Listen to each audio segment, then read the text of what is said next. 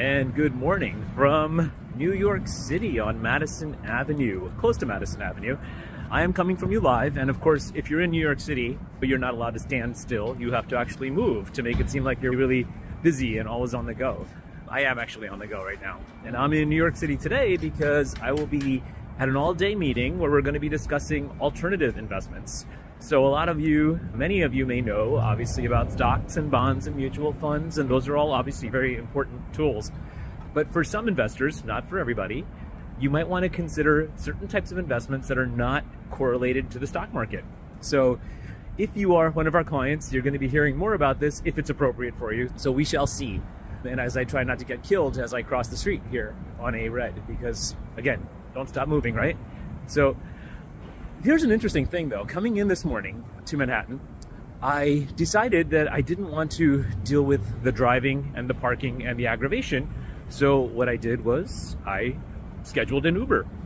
And I am the planner, right? So I scheduled my Uber the night before and I got a certain type of pricing involved. And just for for bits and giggles, I decided what I'm going to do is check the pricing this morning. And because of rush hour, because of lack of preparation or whatever, the pricing was substantially more, like 20% more than it would have been had I just waited to schedule in the morning. And this is the concept of surge pricing. Some of you might know about this, right?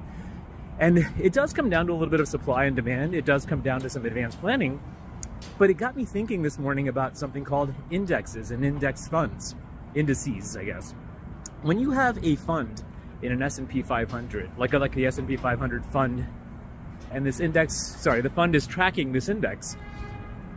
What happens is the index, like Standard & Poor's or Russell 3000 or name your index here, will decide that they no longer want to have certain holdings in those funds. So for example, this happened in I think 2017, 2018 when AT&T Time Warner announced their merger. They couldn't have both companies in the S&P 500. So they decided what we're going to do is drop one of the companies.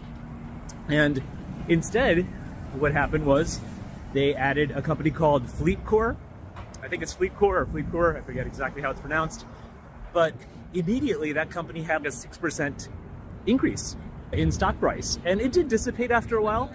But if you were in a fund that needed to track the S&P 500, that fund had to actually maintain what the S&P 500 has. And in that case, they had to actually purchase that at possibly not the most accurate market price, maybe a little bit of that bump.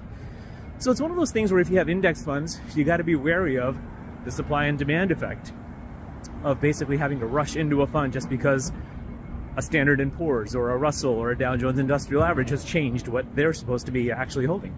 So be wary of the supply and demand impacts of pricing. I'm going to stop for a second because I am way more winded than I should be just walking around talking. But uh, you want to be mindful of the supply and demand impact of purchases. And if you are a client right now, if you're not a client and you want to hear about this, hit me up afterwards and I'll let you know how today's alternative investments conference goes. We're going to be talking about things that are not tightly correlated to stocks and bonds. I believe there's some stuff with which has to do with reinsurance which is a very sort of esoteric industry, but also there, there's pros and cons associated with that.